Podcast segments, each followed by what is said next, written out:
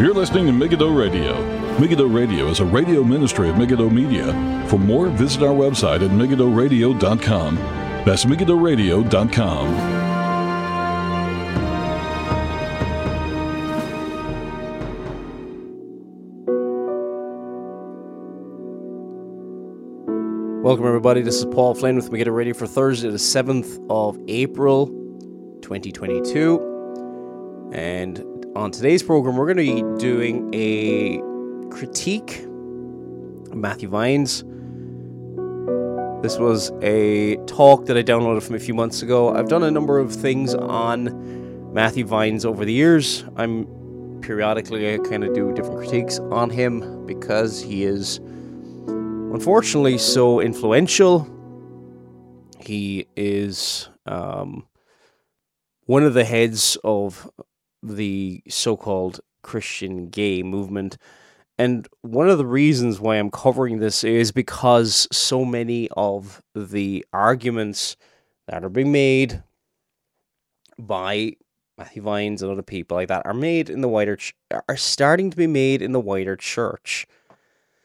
And unfortunately, we might think that things are obvious. You know, we think the things, ah, well, that doesn't really need to be covered.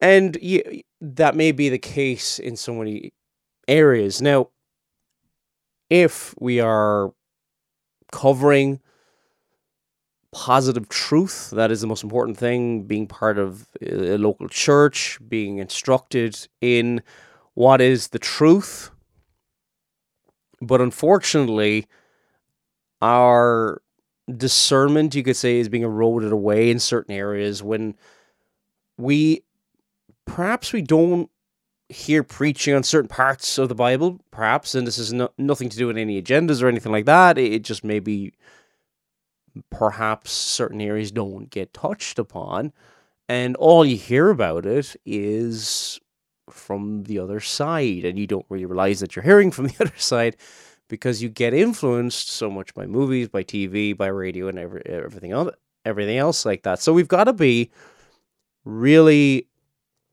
instructed in the whole counsel of God and how do we do that? Well, we need to be in our Bibles, all of it, reading all of Scripture.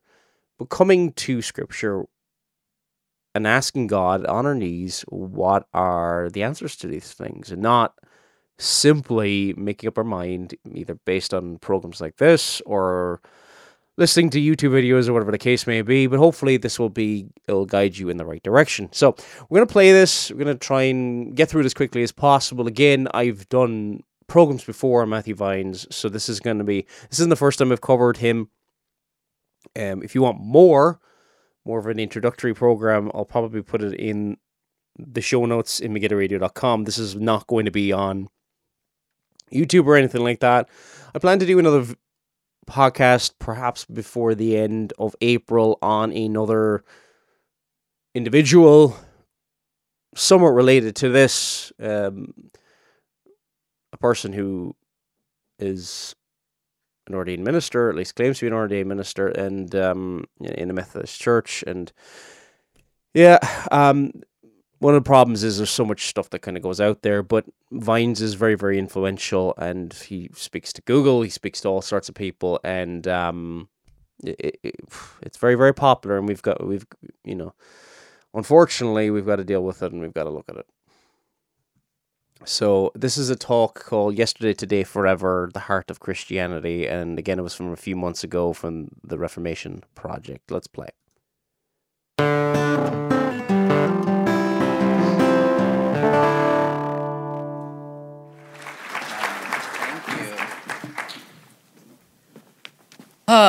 good morning, everybody, and thank you again for taking the time and making the trip or making the trip on your computer to be with us here this weekend. It's been almost 10 years now since I gave my first public talk about the Bible and same sex relationships at a church in my hometown of which. Just to let you know, this is from a conference. It's at the background there, Reconcile and Reform Conference um, that they were running. And again, they're constantly putting on these conferences. They are going around, they're teaching in various different places.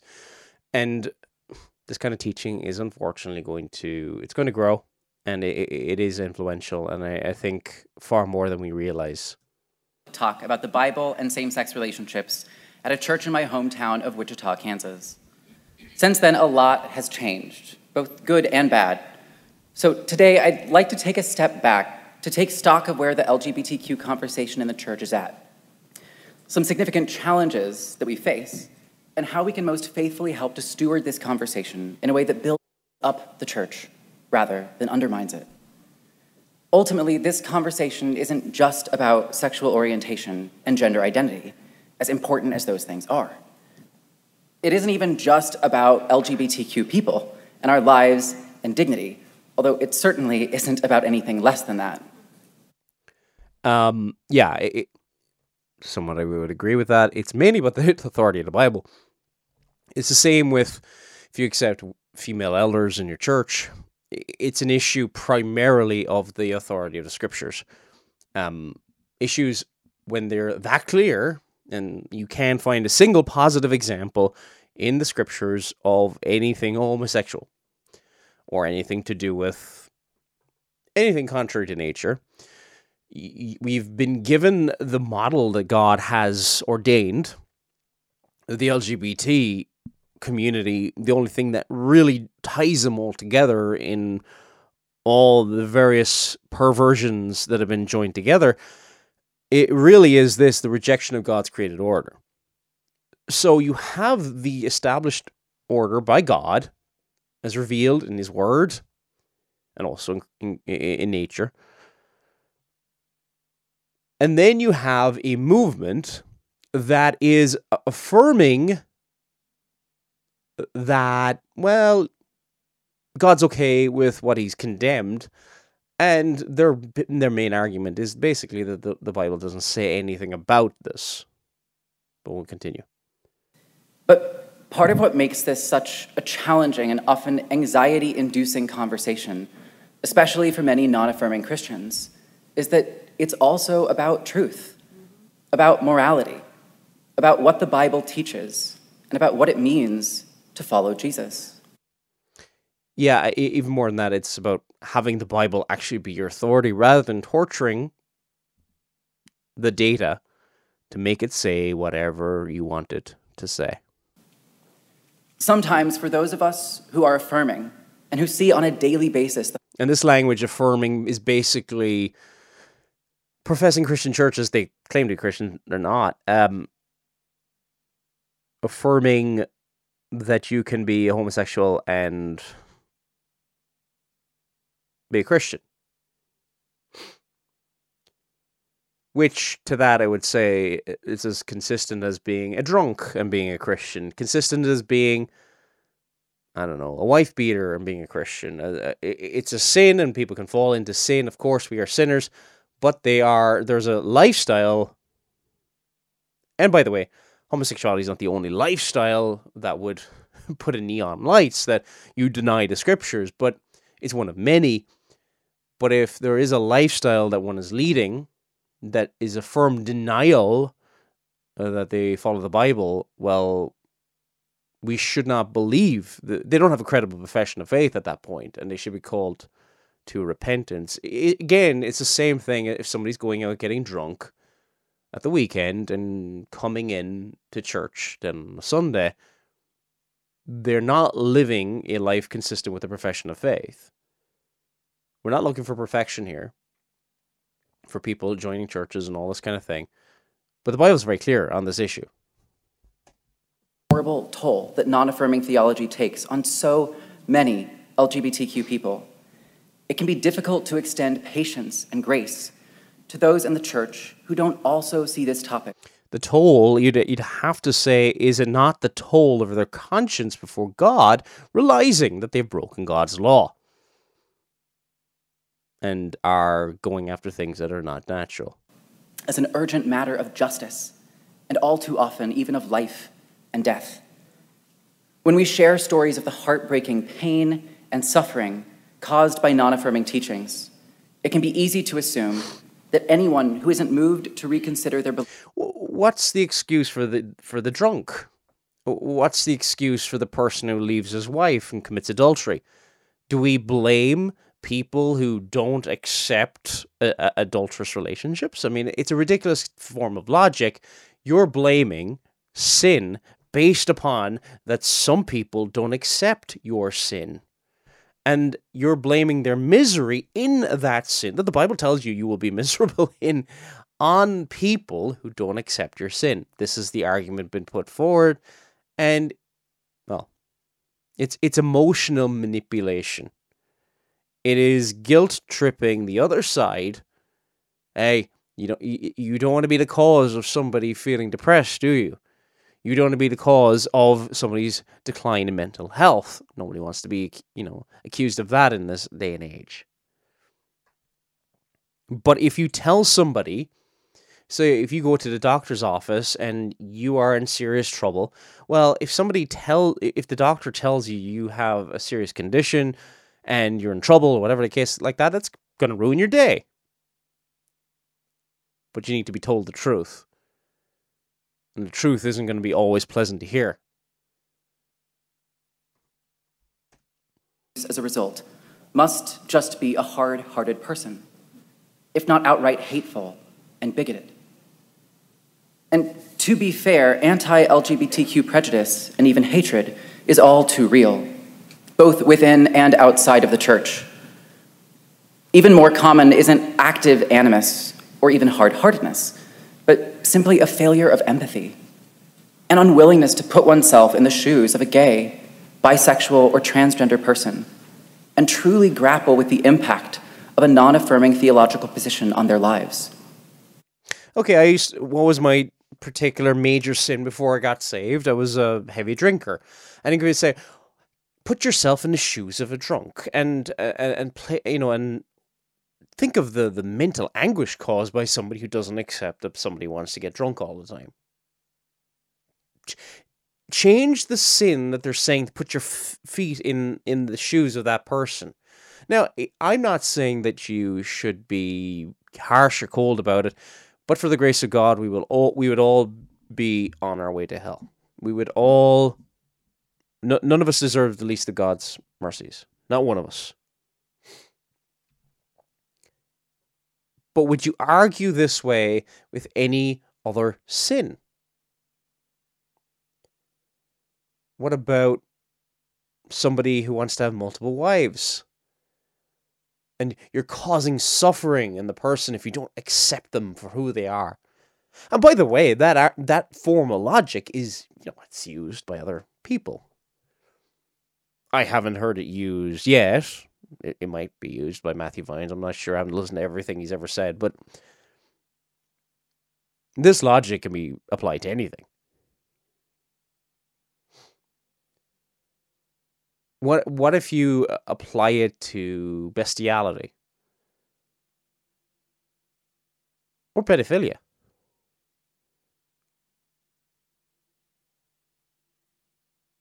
You see, it's all about in the, in, in the introduction here the harm done by not giving the thumbs up to something that the Bible calls sin. And by not giving the thumbs up and embracing it and all that, you cause harm. By not supporting sin, you're damaging people. So sin is a good thing for people according to this theology of this so-called gay Christian movement. By the way, it's not the only thing clearly contrary to the word of God that they embrace because the movement at its core tosses aside the authority of the word of God. So everything from female ministers, preachers, eh, eh, transgender, anything under that umbrella, anything goes. With such a hermeneutic? The crushing burdens and the double standards that it places on their shoulders. But while. What double standards? Double standards? Yeah, if somebody was being hypocritical, you might have an argument.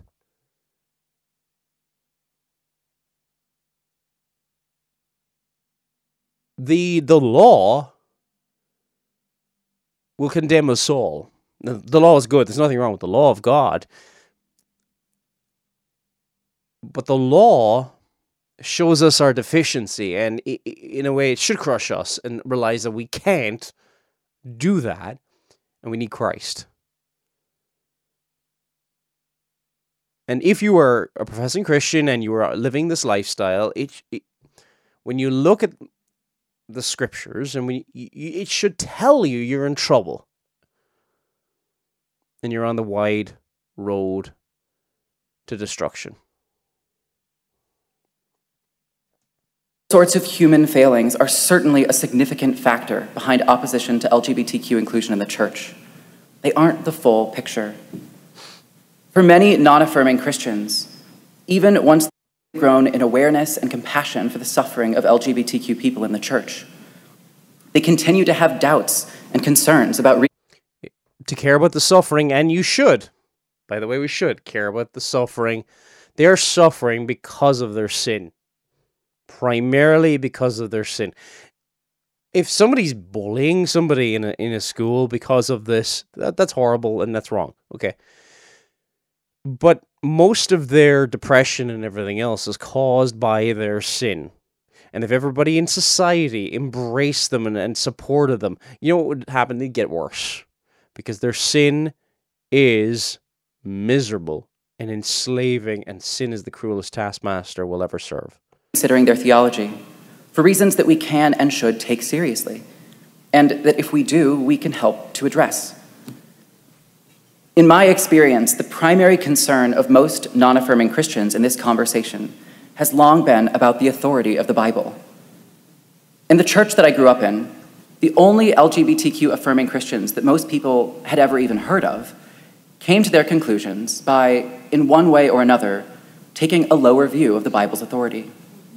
Sure, Paul may have said that. People heard from theological progressives in our denomination. Paul was just a man of his times. And on this. Well, there's a reason for that. He was wrong. Or, yes, some would say the Bible is inspired in a very general sense, but parts of it are less inspired. And the parts about sexuality are large. Yeah, but you're surrounded by people, you know, with your views who have those views. There's a reason birds of a feather, well, flock together. Outdated and irrelevant now. When that's the way that this conversation is framed, there really is no conversation. From the standpoint of non affirming Christians, this then becomes no longer about how we interpret Scripture, but about whether we are even committed to Scripture as our authority over and above our experience. Sometimes you don't need to interpret various passages. If if a passage says the sky is blue, well, what does blue mean there? And blue in early cultures means, again, this is what we're arguing about. There's never been a positive case to be heard. The, the, the whole premise of the Reformation Project, run by Matthew Vines and a few others, is this. The, passages commonly used to go against homosexuality, they're not really talking about monogamous relationships. And there wasn't any of that loving relationships, monogamous homosexual relationships back in, in the first century, which is complete nonsense, but just we'll give them that premise. So they're basically saying, well, the, what the Bible says about one subject just happens to be negative all the way through, but it just doesn't talk about what we're talking about at all. So it, it has nothing to say on that just interesting to, to note that there's nothing positive to say in it, according to this view either. Where? You basically have to fill in the blanks and be highly cultural about something that was established at creation before the fall. When it comes to shaping our beliefs about truth and morality, if we aren't, then changing our minds about LGBTQ inclusion will almost inevitably erode our faith foundations and call into question other, much more central parts of our faith. there's a reason, and kind of making the point that I made earlier. This is essentially an issue about the fun, uh, the, the word of God as as the authority. If I go to a church, I live in Northern Ireland, and if I hear that there's a uh, a minister who's a woman, well, I'm going to presume that that is a church that either you know has a very low opinion or or has no opinion of the authority of the word of God. And there's a good chance there's a good chance that it's not to say everybody's lost in that building, but probably most don't care. And it won't be too long before they're also embracing this movement because it's essentially an issue about the authority of the Word of God. Faithful Christians can disagree in certain things.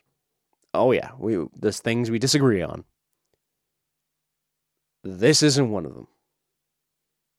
Any of the letters represented and, and realize it's not just about sexual attraction they're talking about, they're also talking about uh, the transgender movement, that's T and the LGBT, and they basically say that, well, you can change your gender or whatever. That's a argument, hard, much harder argument to make because you are basically denying that God made them male and female in creation. This is a fundamental rejection of the authority of the scriptures. They hone in on the homosexual argument a bit more because that's probably an quote unquote easier argument to make because it gets even more ridiculous. However, according to this movement, you're determined by your feelings, not by objective truth. I have always taken that concern seriously. And that's why my case from the beginning has been not just that Christians should affirm same sex relationships and transgender people. More specifically, my argument has been that Christians can and should become affirming while continuing to affirm and uphold the authority of the Bible as the Word of God.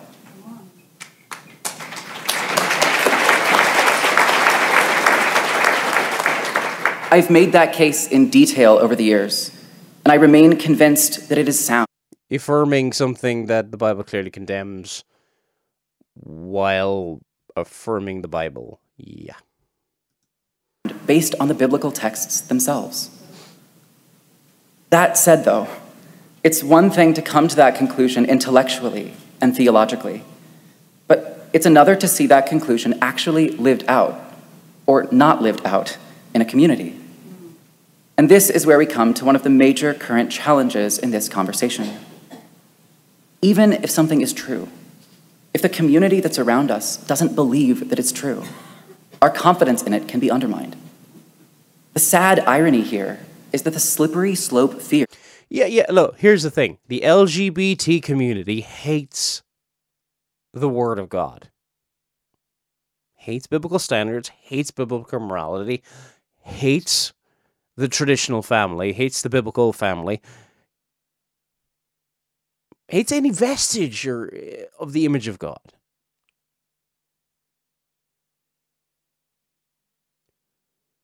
And again, what unites this entire movement together? Of many non affirming Christians can sometimes become a self fulfilling prophecy. The fear that becoming affirming will lead to a broader unraveling of one's Christian faith is itself a major factor behind the severity of many non affirming churches' responses when someone comes out, or when someone simply changes their mind and becomes affirming. And the intensity of that sort of rejection and ostracism can itself be deeply damaging to people's faith, even when becoming affirming wasn't. Consequently, if someone comes out, is kicked out by their church, and then loses their faith, the church can easily misdiagnose the problem by assuming that becoming well, they didn't lose their faith. They showed more, and this won't be an isolated incident. Once you get to this point, now you you may be a new Christian and may not know. That's a different issue. But if you have been, you know, you're raised in a Christian home, you know that these things are wrong. We know that these things are wrong through various different things, not just from the Word of God, also from nature. When you grow in your callousness and your hard heartedness towards this, well, it's not it's not going to be the only thing. You, this is a particularly serious sin. Clearly, clearly condemned in the Word of God. You wonder what doctrines. It, it, it's like saying, okay, this argument is as bizarre as somebody saying you can believe that the Bible has errors in it, yet believing that the Bible is infallible. You can believe that the Bible has nothing to say in this issue, yet it is our authority, and we believe it. The problem is, once you take so much out of it, what's left? What what do you actually believe?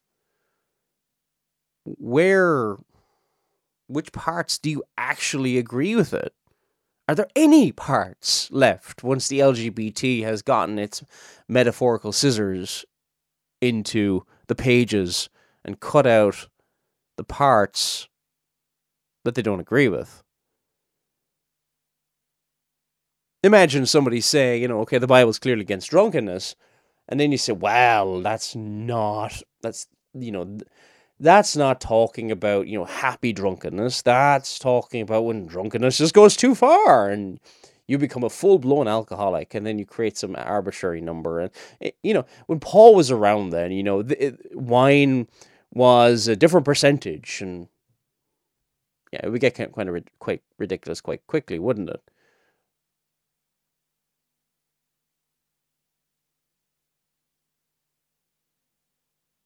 Everything unravels.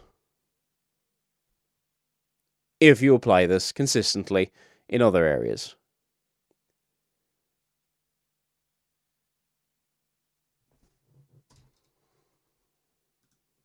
Affirming was what led to their loss of faith, when in reality, the real driving force behind that was the subsequent rejection they experienced from other Christians. This misdiagnosis can then create a vicious cycle in which churches double down on the primary thing that's fueling the problem they're trying to avoid. And that response tends to drive more of a wedge between people and their faith, leading many LGBTQ Christians, as well as allies who've experienced rejection after becoming affirming, to feel spiritually homeless. This homelessness is often experienced because they are spiritually homeless. They've always been spiritually homeless, by the way. They may have been a, a member of a visible church, but they're manifesting evidence that they were never born again in the first place. At least in part, as a crisis of authority. If my church and its leadership were wrong about this, what else? You'll know them by their fruits. You'll know them by their fruits. Might they have been wrong about?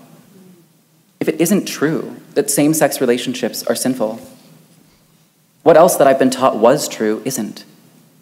And who can I look to as a guide to help me figure that out? What's more, all of those questions don't take place in a vacuum. That experience of alienation is difficult to undergo at any time, but it's been even harder in the last few years, as so many of us who've grown up in the evangelical church have had additional reasons to lose confidence. What, what was the case before the sexual revolution? Even up until a couple of decades ago, homosexuality was illegal. And clearly seen as a danger to, well, society. And moral fabric. And prior to the sexual revolution, it was seen as disordered behavior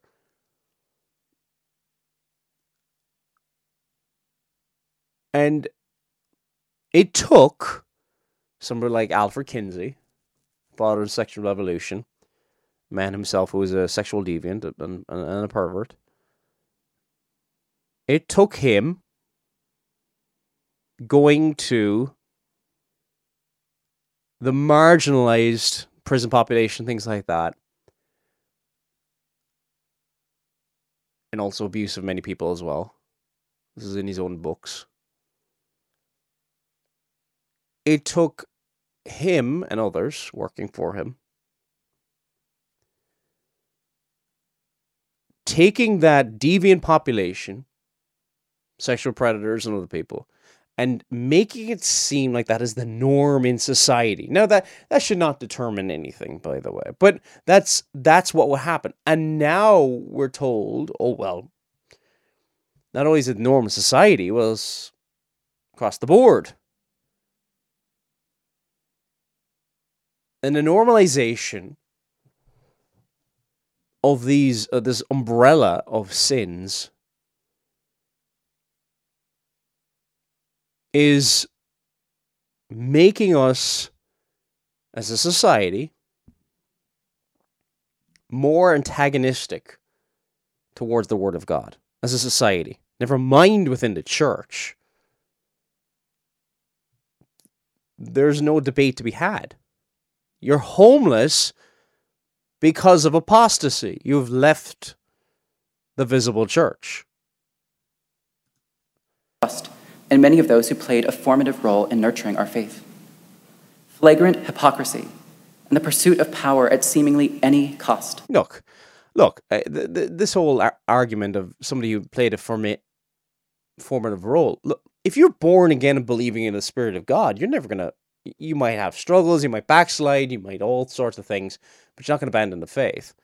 I mean, look, one of the first people to ever bring me to church was a raging hypocrite and lived a double life. But my faith wasn't built on that person. Praise God. It was based upon the Word of God. And uh, if your if your faith falls apart because of the failings of one person, then you've got an idol. And there's danger there because sometimes people can be enamored with godly preachers, even sometimes, and think that they're fantastic, but they may not even be born again. There's a famous story. I don't know where I heard this story, but it was George Whitefield somebody a, a, drunk man came up to him and, and, and said, "Mr. Whitefield, uh, I love your preaching." And he he was drunk at the time, and I think Whitefield said to him, "You know, you may love." I can't remember the exact words he said. You may love my preacher, but you certainly do not love Christ. And in that story, which I'm not remembering particularly brilliantly. The point was, Whitefield recognized that the man, drunk, didn't love what he was preaching. He may have loved the way he was describing it, delivering it. He may have even had some kind of a an admiration that the fact that the person was moral or whatever the case may be, but didn't have a love for Christ himself.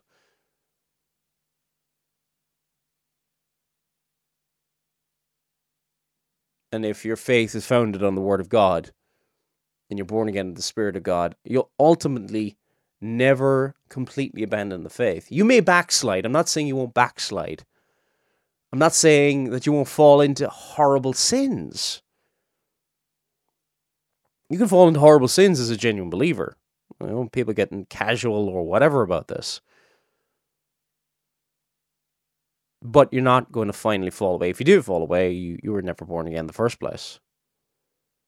They went out from us, for they were not of us. Have damaged the church's witness and felt like a betrayal for many of us who've watched as the Jesus we invited into our hearts as children has too often been reduced to a team mascot in our increasingly ugly and mean spirited culture wars. Look, on either side of the culture wars, there's eh, not the Jesus of the scriptures on either side.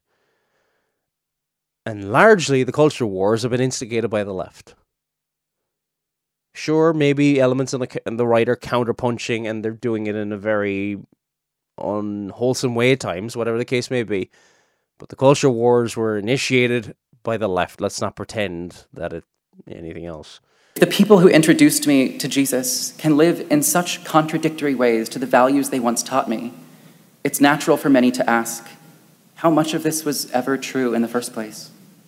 How much of what I was taught about Christianity is actually real? And how much of it should I still believe?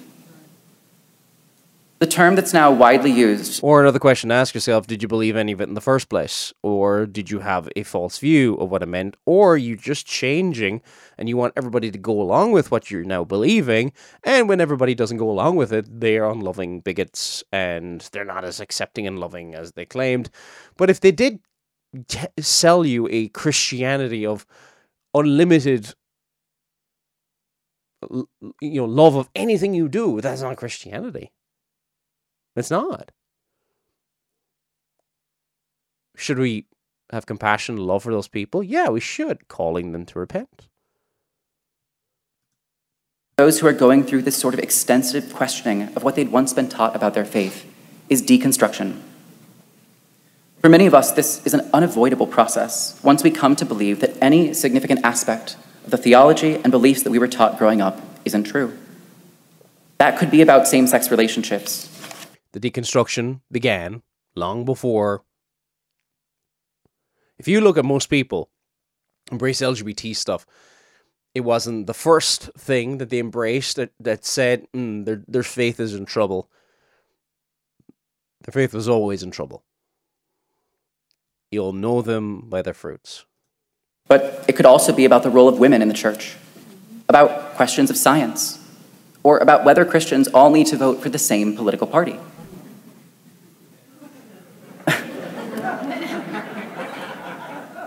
But whatever the impetus. I don't really understand this. I, I get why people, oh, you know, yeah, you want to vote for a party that killed babies. I'm interested to see, I've never noticed these groups ever condemn the killing of the unborn in the womb. I, I, I haven't heard it anyway. Maybe I missed something here. Um, now, I don't. I, I think the lesser of two evils is still evil. And as a Covenanter, as a Reformed Presbyterian, I would not vote for any of any of the major parties, either here in Northern Ireland or anywhere in the United Kingdom, or if I was living in the United States, it'd be the same thing. But be it as it may, there there is a moral choice and a moral decision when it comes to making those decisions. So there's going to, you know, and and some people and, and I understand it. I get it. I'm not trying to argue with anybody here. I I, I get it. But you know, you're saying, well, one one party is against for killing of the unborn, the other one's against it. Well, that makes my choice a little, you know, pretty easy now. Okay, I get that.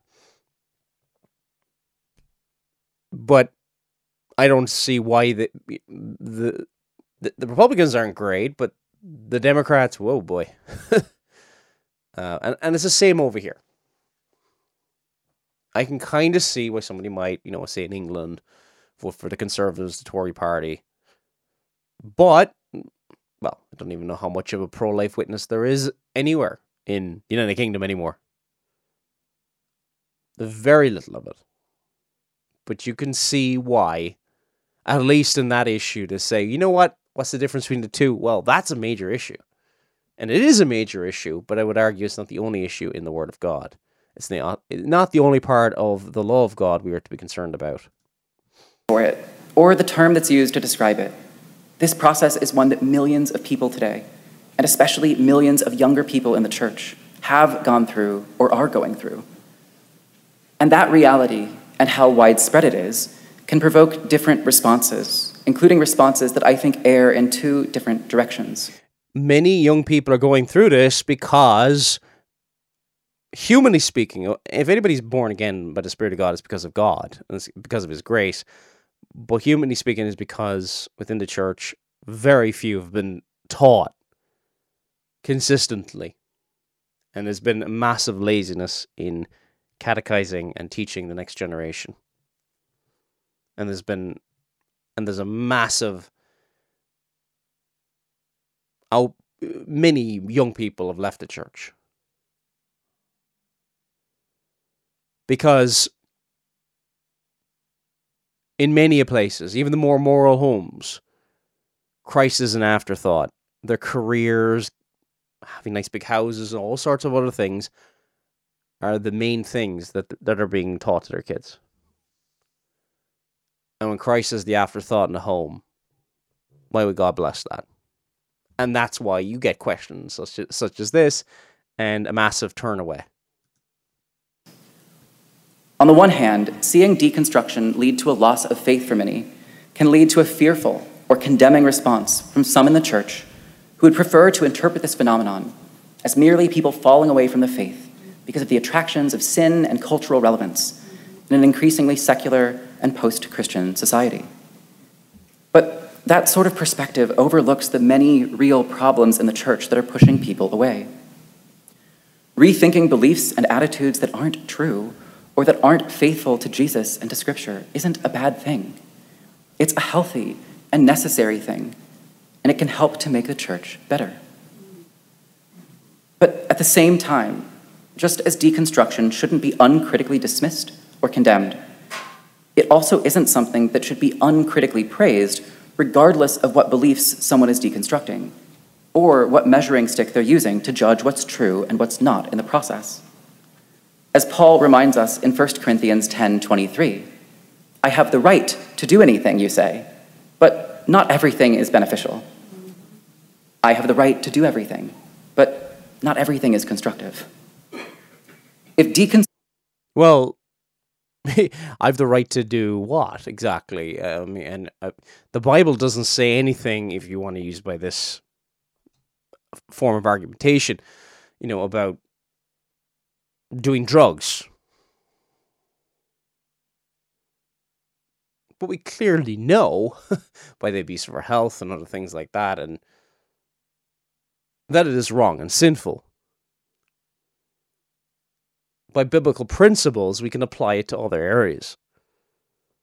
Because the, the Ten Commandments are a summarization of the law of God to summarize down the law of God. And, it, and it's summarized down even further to love your neighbor as yourself in the second table of the law and to love the Lord your God with all your heart, mind, soul, and strength. That's the first table of the law. The next program I hope to do is going to be another catechism, quite a larger catechism, hopefully in a few days, probably early next week. Um, covering the first table of the law in more detail. Instruction is pursued in an overly reactive way then it can easily lead to a whiplash inducing rush to embrace the opposite of whatever beliefs someone started with. And that almost inevitably involves sweeping away some beliefs that are good and true, along with those that are flawed. The proverbial baby. How do you define that? See, based upon his hermeneutic, well, the Bible doesn't say anything about that, but well, then what standard then determines what is good and what is not? Well, whatever society says, really. With the bathwater. And even when someone seeks to maintain a Christian identity, this highly reactive approach is usually unsustainable. The celibate gay Catholic writer Eve Tushnet has written of the insufficiency of what she calls a vocation of no when it comes to church teaching for gay people. Let's go back over this again, what he said there. And even when someone seeks to maintain a Christian identity, this highly reactive approach is usually unsustainable. The celibate gay Catholic writer Eve Tushnet has written. The celibate gay Catholic writer. Roman Catholic? Roman Catholicism, which has since the Reformation declared that the gospel by grace alone through faith alone is anathema. If you look up the succession on the um, canons on justification. You'll see anathemas to that effect. You see, anybody's a Christian then. Roman Catholicism has another gospel, but. Of what she calls a vocation of no when it comes to church teaching for gay people. You can't have a vocation of not gay marrying and not having sex, she said. You can't have a vocation of no. That principle is just as true for our faith as it is for how we live our lives. If all that someone has clarity on anymore is the things that they don't believe, or the things that more conservative Christians believe, say, or do that they oppose, then they don't actually have anything firm to stand on. Identifying things that are wrong is important. In fact, it's critical But there are real shortcomings to merely naming the areas where many conservative Christians are wrong, declaring the opposite positions on those issues, and then reorienting one's faith identity in order to create as much distance as possible from those problems. Okay, so that's not the way we, at least not church history, and what is marriage? Well, marriage is positively between one man, one woman for life. That eliminates other possibilities. All possibilities. That could be claimed to be marriage.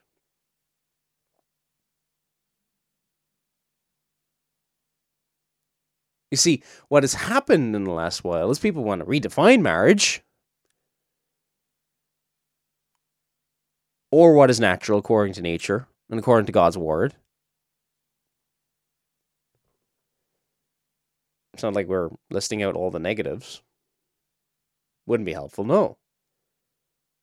But when you say this is what it is, well, anything outside of that is condemned and is not what is claimed to be by the world. By, for instance, trading out the label conservative Christian for progressive Christian. If our identity is based principally or even significantly on the things that we don't believe, then over time it will crumble. We yeah, but what do you believe? I mean, the things that hold the Reformation Project together is that they think that anything within the LGBT moniker is fine. What do they actually believe? I mean, pot kettle black, you know, on massive. A foundation not of sand, but of rock. We need to identify what is right and true in Christianity, not just what is wrong. And as Christians today, we are the beneficiaries of a 2,000 year old faith. Church tradition is not infallible, of course. It's not, well, I, when we're nitpicking here, but it's our faith is a lot older than that. Many thousands of years old. Old Testament, same religion. The Psalms pointing towards the same Christ. Um, same Savior in Genesis 3 3.15. The seated woman crushing the head of the serpent. That is Christ. Christ, the anointed one, uh, spoken about in Psalm 2. So yeah, just to point that out. But it gives us a rich well of resources to draw from when we are undergoing shifts in our faith. We don't have to simply swing from side to side, running as far in the opposite direction as possible. We can instead press deeper he's desperate for people to not abandon the faith because if they just kind of embrace what he says, well, guess what? That they happen to walk away from the faith entirely, and we don't want that to happen in droves because people get might get nervous. The only way that the Reformation project is ever going to be successful in what they're seeking to do is that people stay within the the church and not just leave in mass. They want to change the church from within. That's really their their main aim, and you know. I'm preaching on Nehemiah chapter and Nehemiah chapter 5 and Nehemiah chapter 6 there's plots by the wicked to undermine the work and to distract from the work and to you know spread rumors about the work. And yeah. Nothing new under the sun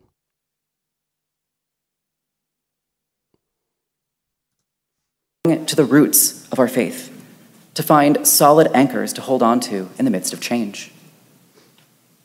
One of the most important anchors in all of the Bible is found in the opening verses of 1 Corinthians chapter 15. This chapter is famous for Paul's impassioned argument about the literal, about the literal physical reality of Christ's resurrection.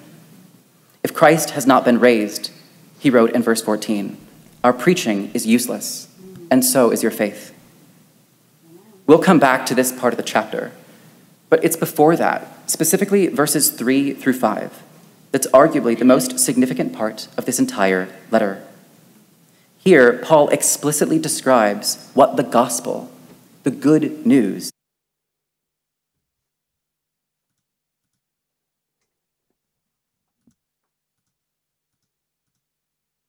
In 1 Corinthians 15, 1 through 5, he says, Now, brothers and sisters, I want to remind you of the gospel I preached to you, which you received and on which you have taken your stand. By this gospel you are saved, if you hold firmly to the word I preached to you. Otherwise, you have believed in vain. For what I received, I passed on to you as of first importance Okay, I just muted myself there. okay, so he says, Now, brothers and sisters, I don't know what translation he's got. Uh, I'm just going to go with the one he has. He's using. Uh, I w- want to remind you of the gospel I preached to you, which you received, on which you have taken your stand. By this gospel you were saved if you hold firmly to the word I preached to you. And what, what was the word that Paul had preached to them? Uh, he said things like this 1 Corinthians chapter 6, verse 9. Do you not know that the unrighteous will not inherit the kingdom of God? Do not be deceived, neither fornicators, nor idolaters, nor adulterers, nor homosexuals, nor sodomites. By the way, those last two words, arsenokoites, the last one, and um, oh, it's out of my head. Uh, basically, catamites, or uh, the last two words, they're translated a number of different ways at the end of verse 9 but they're both referring to homosexuals. The ESV even kind of combines the two together because they're, you know, uh, effeminate. The old, the old King James will say, and I'm trying to remember, abuse themselves of mankind.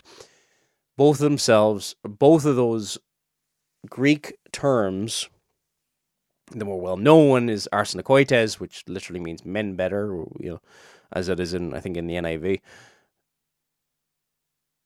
But be not deceived. This is the word. This is the gospel. You, if you hold firmly to the word I preach to you. In the very same letter, he says this chapters before do not be deceived.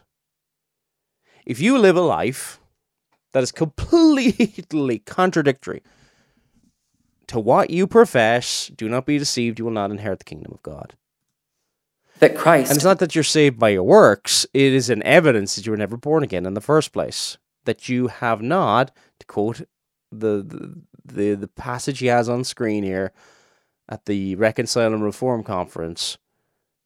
If you hold firmly to the word I preach to you, you're not holding firmly to the word. You're not holding firmly to the word. You are your own authority. You are obstinate. You are you have stiffened your neck against listening to the word of God. You are just like the Judea, eh, the Jews before the destruction of Jerusalem, and and you know in places like Ezekiel, where they thought it was okay to have idols and to worship other gods. They thought that was fine. So. For our sins, according to the scriptures, that he was buried that he was raised on the third day, according to the scriptures, and that he appeared to Cephas and then to the twelve. So, the gospel, Paul says here, is simply this that Jesus died for our sins, that he was raised from the dead. For whose sins? That he was seen by many people after his resurrection, and so we have good reason to believe that he really was resurrected. And that all of this took place in accordance with the scriptures. This passage from 1 Corinthians 15 takes on even greater weight because there is wide agreement among biblical scholars across the ideological spectrum that verses 3 through 5 were not original to Paul, but were instead a very early oral creed among followers of Jesus that Paul was quoting, and a creed that can be dated to within just a few years of Jesus' death. Hopefully, I don't need to point out that that's nonsense, but I digress. In his book, How Jesus Became God, Bart Ehrman, an agnostic biblical scholar, has written of these verses that, quote, it is believed far and wide among New Testament specialists that Paul is indicating that this is a tradition already widespread in the Christian church, handed over to him by Christian teachers, possibly even the earlier apostles themselves. Ehrman writes that it is a very tightly formulated creedal statement that is brilliantly structured. That formulaic structure can be more clearly seen when the component parts of the verses are displayed in parallel. That Christ died for our sins is the opening statement of faith, followed by Scripture, according to the Scriptures. Yeah, um, you may believe that Christ died for your sins.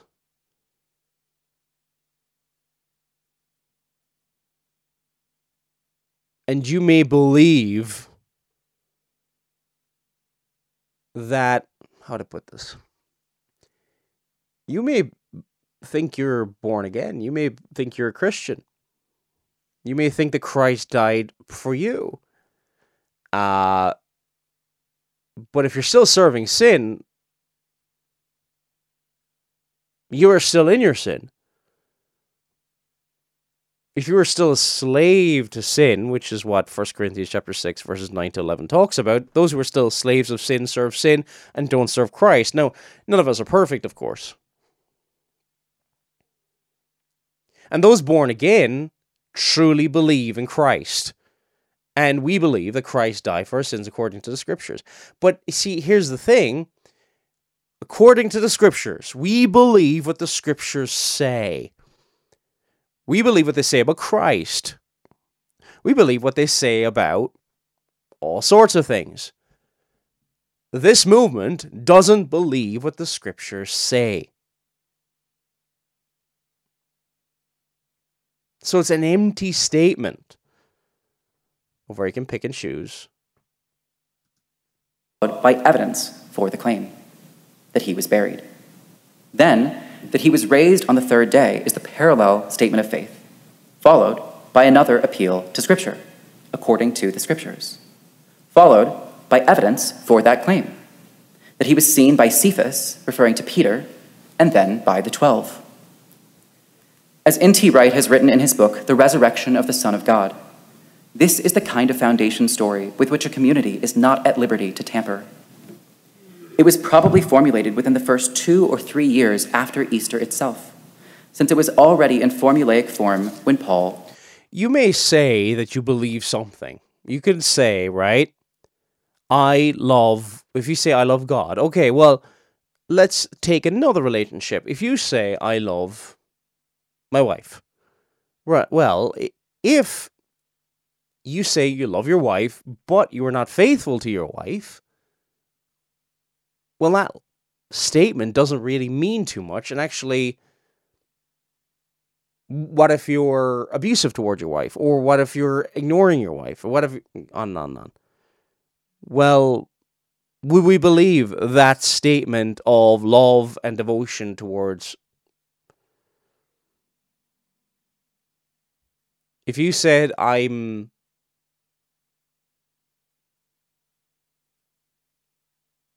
I trust my friend.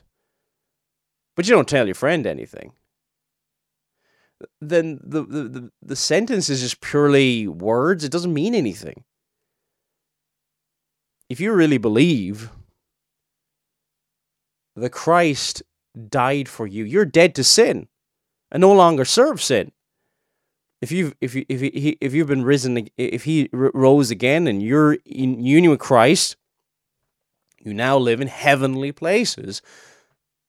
And you're growing in your hatred of sin, including very, very clear and obvious sins, such as things are contrary to nature.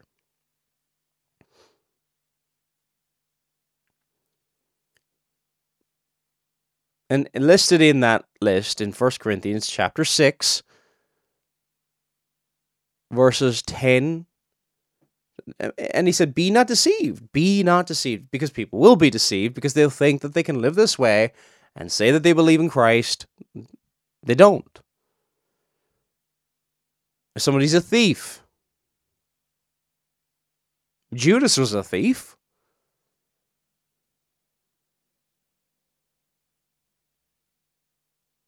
Nor covetous, nor drunkards, nor revilers, nor extortioners will inherit the kingdom of God. Such were some of you. Were, past tense, you've changed.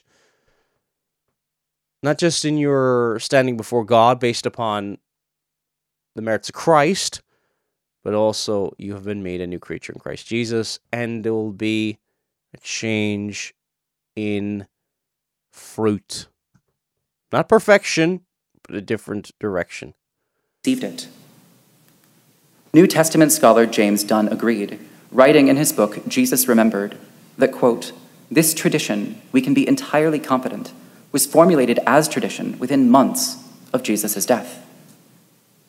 It's worth taking some time to reflect on what this means. From the very beginning, Christians have believed that Jesus died for our sins and that he was raised from the dead.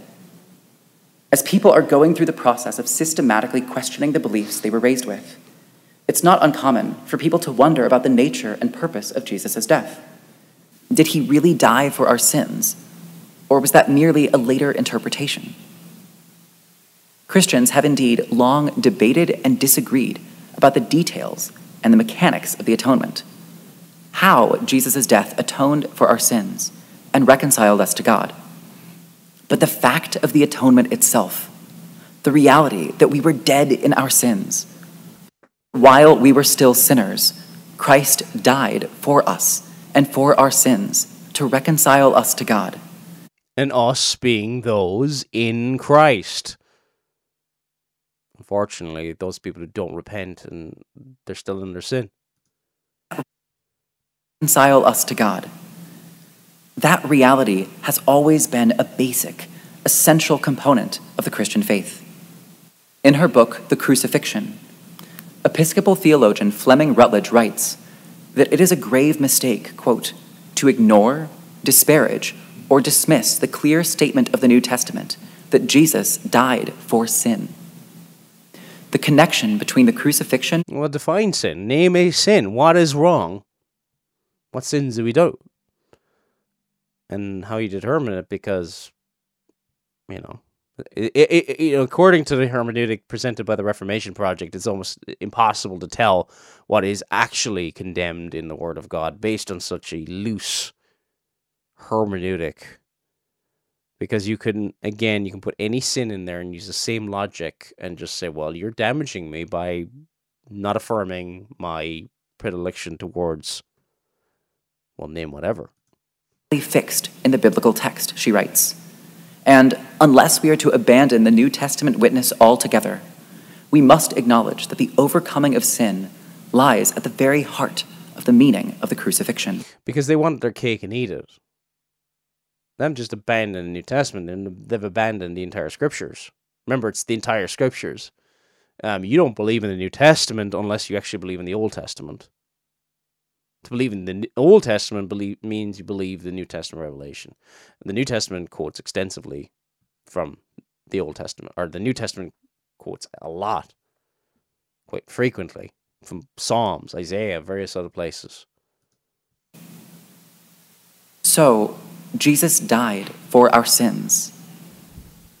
The other key belief included in the creedal statement of 1 Corinthians 15 3 through 5 is Jesus' resurrection. He was raised on the third day, according to the scriptures.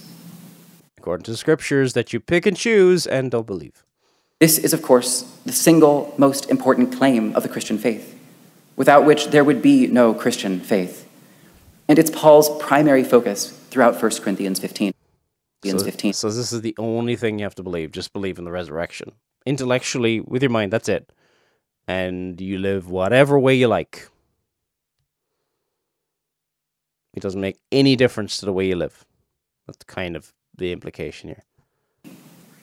If Christ has not been raised, Paul says in verse 17, your faith is futile. You are still in your sins. If only for this life we have hope in Christ, he adds in verse 19, we are of all people most to be pitied. The claim that Jesus died, was buried, and then came back to life on the third day is it should go without saying, a radical one. It isn't easy for many people in modern societies to accept, and so there are occasionally attempts to water it down to something easier to swallow. The resurrection as metaphor, rather than as literal fact. The imaginative creation of an ancient, pre scientific people. But while we should certainly have grace for doubt, we cannot abandon the historic Christian belief in the literal bodily resurrection of Jesus without effectively abandoning Christianity altogether. The resurrection of Jesus isn't just an idle, abstract debate for theologians. What about the creation ordinance? What about the fact that he created male and female? Creation. and the way he designed male and female relationships before the fall. And what about those? Uh, Uh, does that matter at all? No, just this one thing. Or just Jesus rose. Well, he's the second Adam. So clearly, what happened to creation matters too. Again, this is just a pick and mix form of Christianity, and you can't have your cake and eat it. You believe if you're born again and you're you you you repented and trust in Christ, truly trust in Christ, you believe the scriptures. You believe the scriptures. You believe Christ. And if you believe Christ, you believe what it says about marriage, you believe what it says about genders, you know, sex, the two sexes. You believe what it says about that a woman shall not ex- exercise authority over men in First Timothy chapter two, verse twelve. You believe that anything outside of the, the, the sexual norms described in scriptures is a gross perversion, condemned anywhere where it's mentioned. And if you do not believe the scriptures, then what Jesus do you believe in? It is not the, the Jesus of the scriptures, it is a Jesus according to your own imagination who thinks nothing of your perversion. And is happy for you to promote a movement that is at war with the family which is at war with God's created order, and ultimately is at war with God Himself. That has no real impact on our day to day lives. If it really happened, then it is the very hinge point of human history. And it fundamentally transforms our understanding of the world. I'm going to leave it there. I mean, it could. That's up to like 20 minutes and 23 seconds. I probably won't finish it off the next time. The I'm sure the reason why he's doing things like this is he probably sees that, well, there's no, there's nothing that binds them together except for a disgust of Christianity, and and for for the Reformation Project to have any reason to exist, it it must exist for this reason, i.e., changing the church from within. A church that is devoid of any semblance of keeping the word of God, but must appear outwardly, at least to the world and things like that, that it actually does um, believe the word of God. And you, you know, you're going to notice this. Notice how the world loves when professing believers people who say that they're Christians actually are for this stuff. They, they absolutely love it. You'll get on TV. You'll Google will even give you. Come on, Google. Google is one of the most anti-Christian environments uh, and companies out there. Thank you so much for listening in. Probably have another program early next week, but these programs will not be any specific day over the next couple of weeks. Please uh, keep the program in your prayers. Most more than anything, I'm going to be available for a call for to a congregation on the first of May. I appreciate your prayers in that. This has been Paul Flynn. May God bless you all.